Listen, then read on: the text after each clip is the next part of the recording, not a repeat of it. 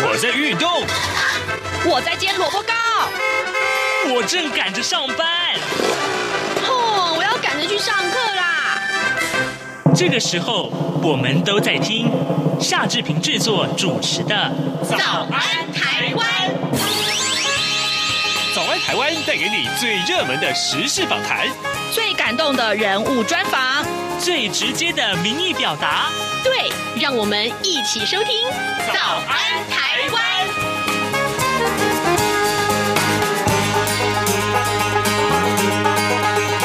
早安台湾，我是夏志平。今天是2022年4月1号，星期五。今天志平在节目的安排上面呢，为您要讨论这个话题。礼拜一的奥斯卡颁奖典礼上面的这个掌果事件呢，轰动了全球。等一下呢，志平要为您来访问中华心理卫生协会的常务理事，同时也是台湾新福利情绪教育推广协会的创会理事长杨丽蓉。我们请杨老师一块来聊一聊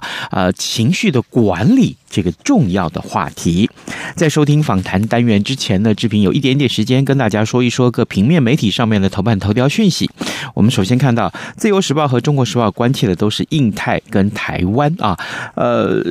中国时报》的内文是这样提到的：俄乌战争开打超过1个月了，所以呢，台海局势持续受到各国的这个关注，新加坡的总理李显荣正在美国访问那么他呢特别提到说，台海情势跟俄乌是两者不能类比的。他认为各方都希望台海现状可以维持下去，绝对不能以非和平的方式来改变。台湾前途呢是需要长期才能够处理的。他呼吁应该要寻求预防印太热战的这个和平解决机制。这是《中国时报》上面的内文。另外，自由时报》上面则是提到有美国的200位众议员联名呼吁拜登政府在这个印太经济架构当中台湾应该要被纳入首轮的名单。联合报所为大家关注这是疫情本土的这个感染人数昨天创新高，这是今年的新高，有87例那么接下来就是清明节的连续假期了，恐怕会有另外一波的这个感染的高峰出现。好的，现在是早晨的7:02:51我们先进一段广告，广告过后就请您收听今天的访谈单元喽。从两岸、国际、历史、文化与财经等角度透视中国的《这样看中国》节目，每周一到周五晚间9:30到10点在中央广播电台播出。如果您对《这样看中国》节目有任何收听想法或意见，欢迎寄信到台北市北安路55号，也可以透过电子邮件的方式。节目有2个信箱：2020@rti.org.tw 或是20200203news@gmail.com。再次谢谢听众朋友们的收听与支持，请持续锁定每周一到周五晚间9:30到10点播出的《这样看中国》节目。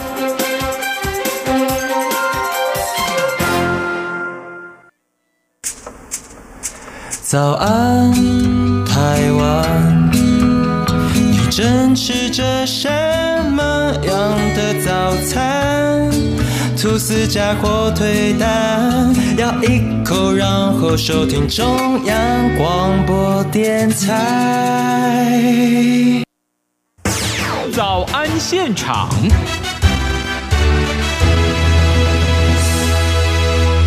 各位听众您好，这里是中央广播电台台湾之音，您所收听的节目是早安台湾，我是夏志平。各位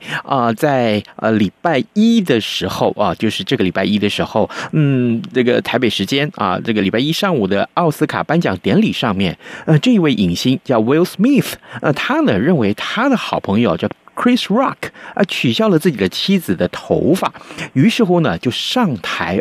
当着全球数亿观众的面呢呼了他一巴掌。这一巴掌啊，呼出了奥斯卡的最高收视率。不过呢，Will Smith 他事后道歉了。也许各位听众，您会同情他，但也许您不认同他这样一个粗暴的行径。但是呢，今天我们打算要从情绪表达的面向来切入，我们要请您来看一看啊，盛怒之下您如何去处理，或者说我们更适切的说，您该如何管理您的情绪呢？这是个好问题。今天啊，我们也特别要为您连线一位专家，他呢是儿童青少年心理及亲职教育专家，同时呢也是中华心理卫生协会的常务理事，以及台湾新辅理情绪教育推广协会的创会理事长杨丽蓉。理事长您早。嗨，志平早安，各位听众朋友大家早。是，谢谢理事长一早接受我们的访问啊。理事长，这个谈到情绪管理啊这件事情，其实您是专家了，所以我想先请您为我们听众解说啊，情绪管理有几个步骤，然后呢它的认知又是什么呢？好的，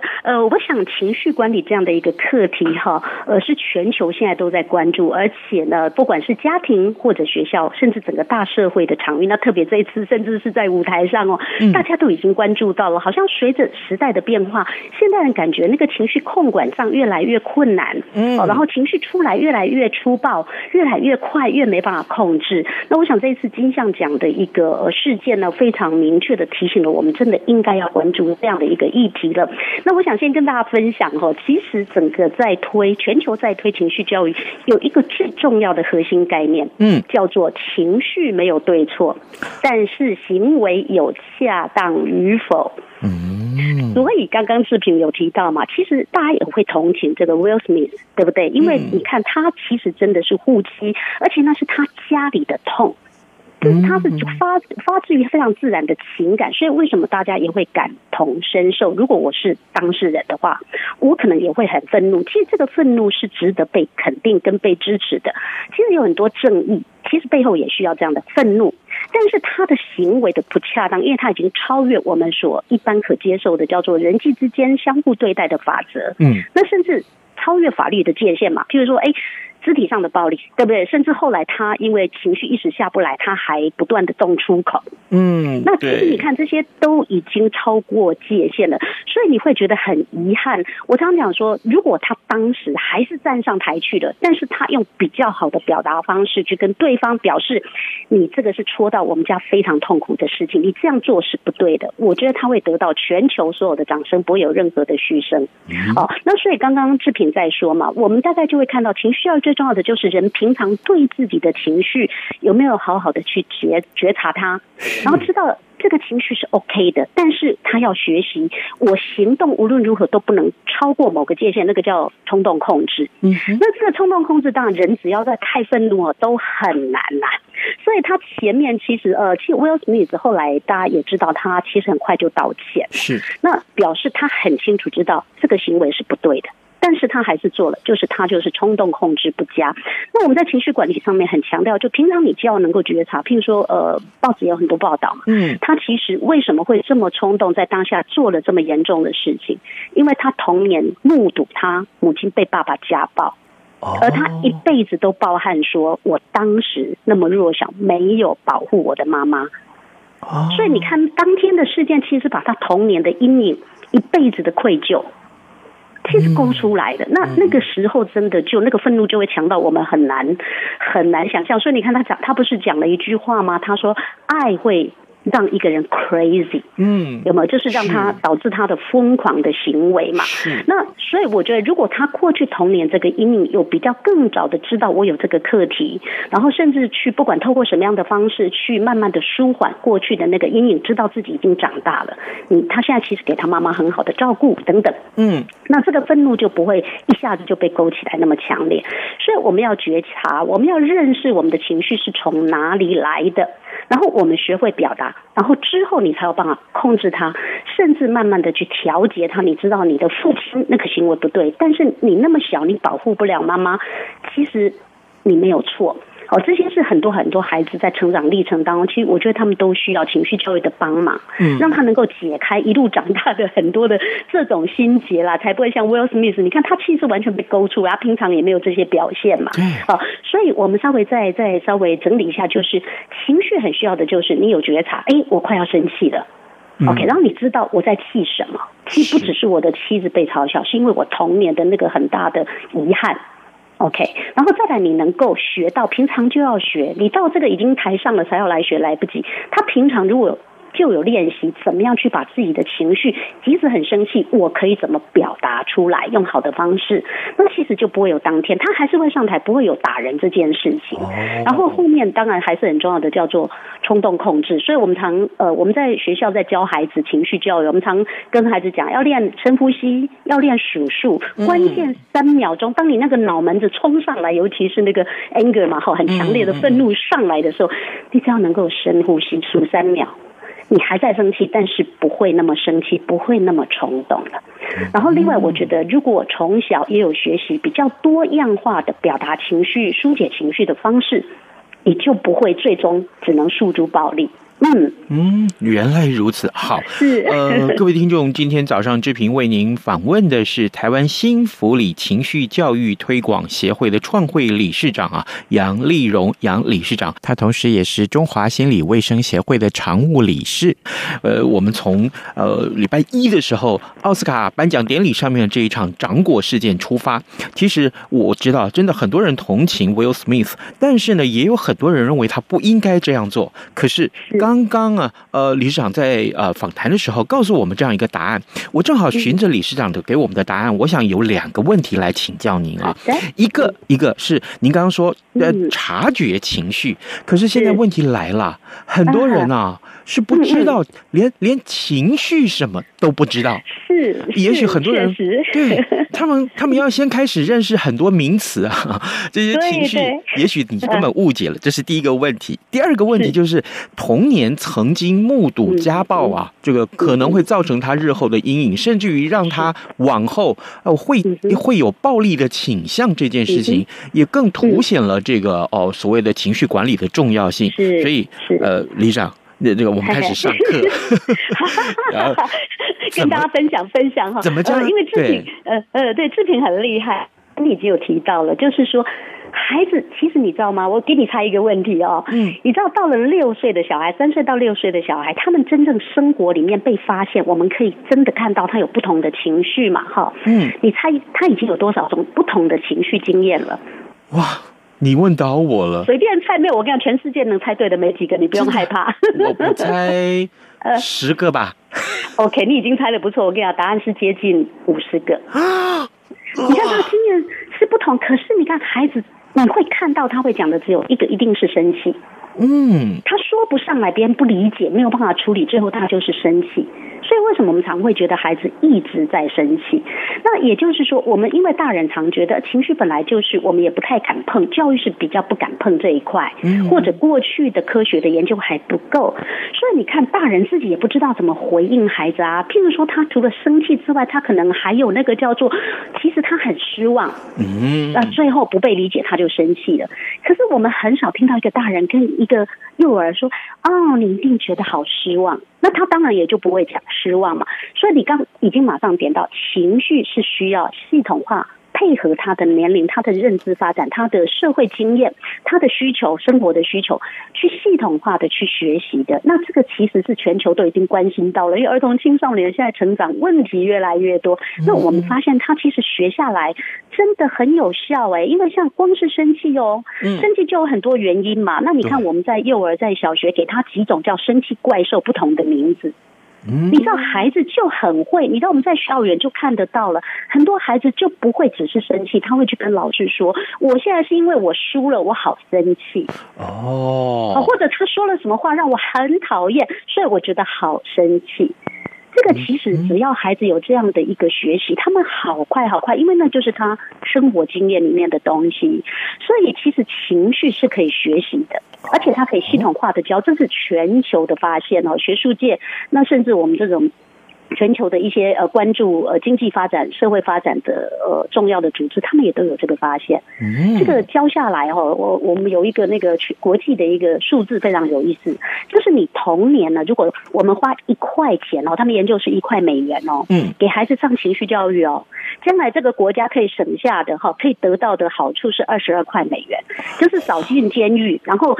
心理比较健康，也不用服药，不用忧郁症、焦虑症，身体也会比较健康等各方面，然后收入会比较好。所以我想这里我们会看到情绪是需要系统化好好的去学习，但是我们过去就是家庭啊、学校、社会，其实有时候真的就根本没有教啦，因为不会教嘛。那第二种就是随便教，就是刚好碰到有机会就教啊。第三种甚至我常聊叫错误教，对不对？我们看到很多错误的示范，像这一次 Will Smith 这个世界大家也在谈，为什么大家还是必须要谴责他或给他一些后果？因为以暴制暴，我们已经知道对人类的发展真的非常不好。好，那所以这些是需要教的，是不能以暴制暴这件事情太重要了，否则的话，那拳头最大的人、力气最够的人，他最后是能够掌控一切，那可能很不得了哦。是的，是的。可是问题来了，老师啊，那这个他是他的好朋友啊，这Rock 是他的好朋友，而且他在台上讲，就是我们还可以明显的感受到，其实这是一个开玩笑的口吻，对，他没有恶意，只是他不知道他戳到人家的痛处了，所以可不可以这样子？就是说，我们是不是在第一个，当然你开玩笑的时候要有一点点分寸啊，这并不是每一件事情都可以开玩笑。第二个，当我们不知道对方认为这是痛处，别人也开了玩笑，那我们怎么办？我们要盛怒吗？好，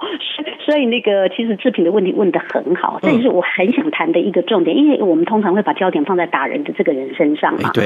那但是事实上，这里我就有人际 EQ， 也就是说情绪管理还牵涉到一个从自我之外，对吧？我要能够理解自己，掌握好自己之外，再来就是在人际之间嘛。好，所以开玩笑，我们其实在校园碰到很多这样的问题。你看，这件事情已经发生了，所有人都会说啊，他玩笑开过头。我想我们孩子成长历程也常常听到这一句话，叫做玩笑不要开过头。但是什么叫做开过头？我们有没有真的学过？没人知道啊。都是等到发生了才说啊，那样叫做过头了。那这样的学习是比较无效的。你知道我们在校园里面推广 EQ 教育，我们给4年级的课程里面有一课里面就在教小孩叫中年级3不笑，3件事情绝对不能笑，不能拿来开玩笑。别人天生的缺陷。别人的伤心事，好像这一次 Will Smith 他太太那个是非常痛苦的事情。好，所以伤心事，别人也是伤心事，那就算你不会伤心，你都不能笑他。他如果他已经展露他的伤心，第三个就算你不知道怎么一回事，可是如果他有强烈抗议，我不要你那样讲我，不喜欢你那样讲我。那你知道这个就是一个我们叫同理心，我们要尊重别人。那你知道我们在小学教孩子很明确的，然后我们给很多例子去判断哪一些笑开玩笑是叫做真的开玩笑，哪些其实已经过头变成恶作剧，甚至是欺负嘲弄，这个是需要学习的啦。所以你会看到 Chris Rock， 其实他过去也有这种，他就是谐星嘛，他常常分寸就抓不住。可是我常讲那个抓不住，我们不能指望每个人都是看天吃饭，就是刚好一路成长，有人掌握的很精准嘛，有人掌握不精准。那我们在校园会看到很多，我们也很多孩子想，哎呀，他都开不起玩笑。可是你知道有很多人他的愤怒就是这样被累积起来，因为他的痛处你不一定知道，对不对？也许你觉得啊，那也没什么好生气的，因为如果是你，你不会生气。可是你要知道他有他自己的成长经验，就像 Will Smith 为什么这些事情就稍微拿他的家人开玩笑，对他这么大的激起这么大的情绪，我们可能永远都不知道。所以为什么我们在说那个界限，就是天生缺陷不能笑，这是一个道德，这是一个品格。别人的伤心事不可以拿来开玩笑。第三个叫做别人已经严正的跟你抗议了，你就不能笑。你知道我们在校园里看到孩子其实学得很快，那这可以减少很多不必要的冲突，那甚至也可以减少。你知道在校园里面有时候我们常会讲说，哎，那孩子怎么人家也没说什么，就一句话他突然就打人了，就像这 Will Smith， 对不对？对。其实你要知道他前面可能已经累积很多你认为没什么，可他其实是痛苦的、愤怒的，他已经不断在累积的。等到他爆的时候，你看到的是他行为不当，可是你都没有看到他其实一路在累积那个痛苦嘛。哦，所以我觉得，Chris Rock， 我觉得也是上了一个 lesson 啦。第一个当然，但是我觉得只是这样是不够的。我们的教育不能只是说，所以你看哦，完全不能开过头。其实教育是要给孩子更精准、更深刻对人跟对自己的理解。好，那我常讲金像，今天是因为在金像奖舞台啊，而且还直播，对不对？嗯，全球都关注到，数亿啊，可是，对，但是我觉得这个就是一个很好的教育的一个机会，因为我们在日常生活看到太多，你知道，我不知道各位有没有听过，台语有一句话叫做“港音”啊，就是叫逗弄小孩，是，就是小孩因为他权力比较小嘛。他也没办法对抗嘛，你可能会觉得你是在开他玩笑，可是有时候大人其实会带有一点嘲弄、一点恶意。其实别人也不会抗议。然后我常讲，我们在学校看到很多那个孩子被这样嘲笑，即使他已经强烈表示我真的很生气，那别人还继续笑，很多大人也没有觉得这怎样，那就开个玩笑而已。你知道这些其实所以为什么我觉得 Will Smith 的愤怒，如果他能够用好的方式表达，我觉得那是一个让大家学一个很好的一课。其实我都觉得我们大人对于孩子在受这种不该有的过头的玩笑，其实大人是应该要有这种正义的愤怒的，你才能够帮助那个开错玩笑跟被开玩笑的孩子的忙啦。好，那这个在日常生活其实比想象的更多。金像奖的舞台那个就是一个完全积累的一个强烈爆发的一个事件，但是我很期待就是借由这个机会大家能够更关心家庭的场域、学校的场域，其实校园暴力很多事件都是这样累积起来的。那当然刚刚志平提到一个知情跟不知情，绝对是有差的。所以我们常讲，假设这个 Rock 他是知道的，那我们只能说他没有同理心，因为他们是好朋友嘛，他不是真的很恶意嘛。对。可是他如果已经知道说，其实这个Will Smith 的太太其实是很痛苦、很难过，因为他们那么好的朋友，对不对？如果他已经知道，他还拿这个开玩笑，就是真的是叫做白目啦。对。那就是没有同理心嘛，所以这个就是我刚说，你已经过头了嘛。即使也许 Chris 自己会觉得，没有啊，你看他还想说，我们期待你演那个魔鬼女大兵，其实不是一个很不好的意思嘛，对不对？那但是你就看到了，如果知情，那就很明显哦，这个就叫恶意了哦，或者他是叫做欠缺同理心。那如果不知情，好，假设他是不知情，那你就会看到，有可能 Will Smith 假设是另外一个人，他是不知情的。Will Smith 还是有可能上去打，那这个就完全回到是自我 EQ 的部分。你知道我们常讲 EQ 还有包括一个叫做换位思考，如果我们当对别人的行动，如果他是打我，当然我可能我当下会有一些回应，但是他这样的一个玩笑，如果我当下会想说，他是不知道我们家的状况吗？你知道光是这个叫思考上面，我有一句话串出来，他为什么会这么做？他不知道吗？你知道这不是3秒钟不就过了吗？关键3秒就过了。对，我这样多问一个，多表达一个好奇，我好想知道为什么他会这么做。即使我是被他这样子嘲笑，我很不舒服，我先冒出来的念头说：他跟我这么好，怎么会这么做？你知道3秒钟就过去了。那甚至如果是一般人，你会想说会不会他不知道？好，那我这里举一个例子，很具体的。我们在校园其实看过那种，4、5年级的孩子，哇，那可能跟老师杠上了，好气。那他讲了一句话很强烈，我真想杀了我们老师。好啊，但是你看大家都吓到了，或者大人就会说你不要乱说话。好，其实他是表达叫强烈的愤怒。你知道我们在辅导上很多时候只要问说，你听起来好像很生气。而不要去想说他马上就要杀人，而是说你好像很生气。你知道孩子他觉得那个强烈的愤怒有被接住，有被理解，他就会开始说，对啊，我很生气，因为。我们碰过很多孩子，问到最后为什么他那么生气，原来是老师在他喜欢的女生前面刚好骂了他。我们就会说啊，那如果是这样，当然任何人都会很生气嘛，因为你会觉得很丢脸嘛。然后我们接着可能会问说，那你老师知道你喜欢他吗？不知道，孩子就释怀了。哦，哎，对不对？他不知情嘛，对，所以我觉得孩子是需要有更多人旁边懂情绪教育的大人。那甚至我们也鼓励，我们现在在校园推就希望孩子自己也长这个能力，对别人多一点理解，能够给予同理心的回应。很多的情绪的当下，所谓的童年的阴影啊，那学校可能很多小阴影嘛，都会有嘛。这种小小的伤口，总是有人给你，尤其是心理的伤口，有你也有 OK 棒。来自你的朋友、你的同学、你的家人、你的老师，你知道很多人这些东西过去的就不会累积成一个超大伤疤，然后有一天一个事情来的时候，哇，一碰到那个伤口上撒盐就爆了。就是这一次的事件。是，好，是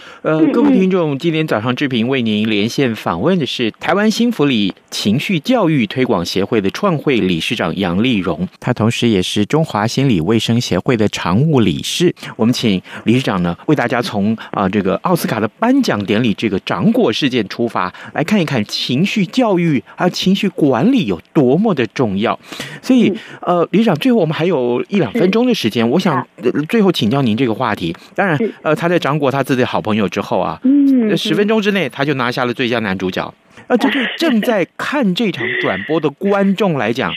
会不会有一种错误的讯息哈？然后他事后也立刻就道歉了啊，书面的虽然很郑重了啊，这个道歉可以挽回些什么？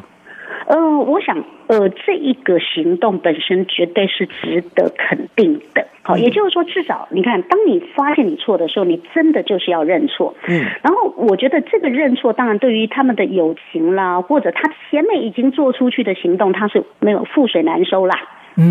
好，但是呢，你的道歉可以让大家有更多的学习。我觉得你大家也知道嘛，法官量刑在判刑的时候也是要考量那个你的动机嘛，或者你的心理状态嘛。我觉得其实这仍然是很值得肯定的一件事情。甚至我觉得奥斯卡他们也提到嘛，他们要依照奥斯卡的规范去思考有没有什么后果。好，然后甚至法律上也有人在说，哎，他如果真的Chris 要告他是告得成的，但是据说 Chris 好像不想告了哈，大概也知道嘛哈，也知道自己有错在先。所以我最后真的很想跟各位说的是，情绪教育是全球教育的趋势。那我们在108课纲里面，第一个素养就是自我精进，包括情绪管理。所以呢，我想我们真的需要更努力的为孩子提供全面的情绪教育，来促进所有孩子的心理健康，增进他们的自我 EQ 还有人际关系。是，好，这个尤其是情绪教育、自我管理这件事情，真是刻不容缓啊！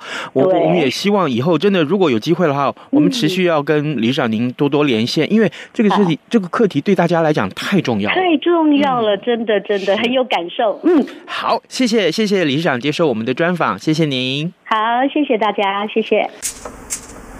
早安，台湾。正吃着什么样的早餐？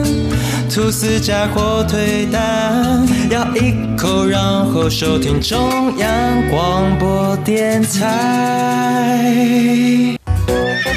早安，暴马仔。好的，我们持续来关注其他的重要新闻了。今天联合报的头版头条告诉我们，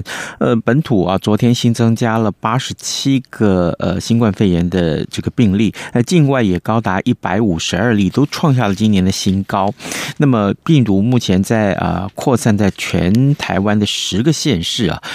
接下来呢又有这个清明节的连续假期，恐怕大家也会担忧说，这个大家都要返乡扫墓嘛，然后呢亲人的团聚啊，摘掉口罩一起吃饭，恐怕会是另外一波疫情很重要的一个传染的高峰。所以呢，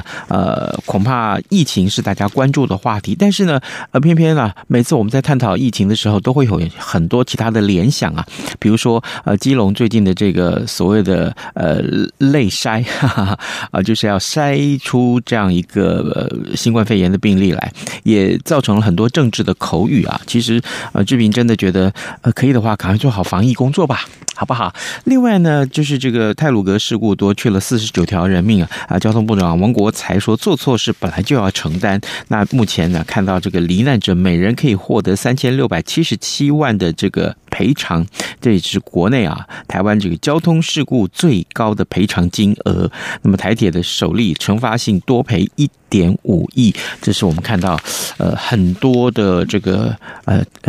当年啊这个难过的家属他们要面对啊这样一个亲人离去，但是呢如今看到这样一个赔偿金额，我相信那个痛还是在，对不对？